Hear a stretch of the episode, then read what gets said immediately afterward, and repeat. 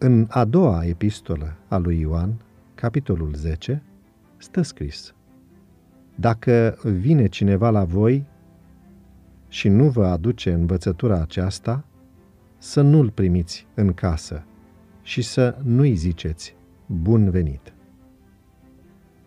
Politețea față de străini este unul dintre cei mai siguri indicatori ai celor uh, șapte ani de acasă.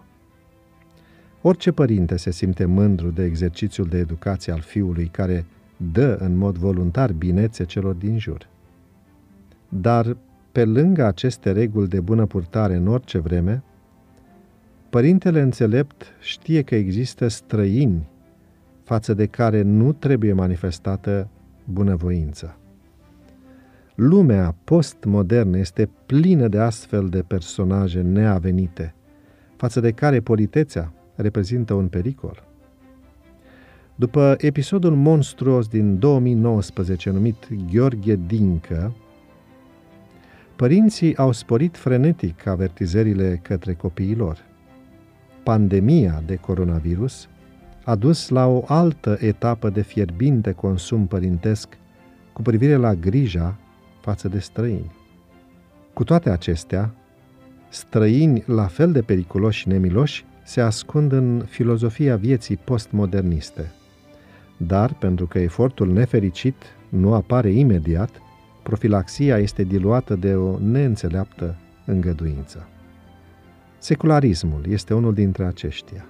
El vine cu mesajul că viața trebuie despărțită de lucrurile sacre, materialismul este străinul care spune că materia este prioritară conștiinței, relativismul pretinde că eliberează prin vestea că nu există adevăr absolut.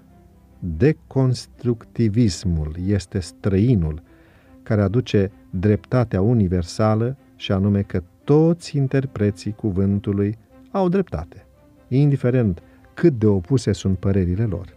Toți aceștia nu aduc învățătura că Isus a murit pentru păcatele noastre și că va reveni să ne ducă acasă.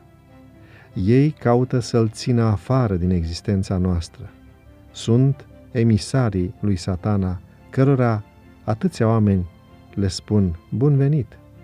Să ne asigurăm că tinerii noștri iubiți îi deschid ușa Domnului Isus, care bate la ușa inimii, ca să devină prietenul veșnic.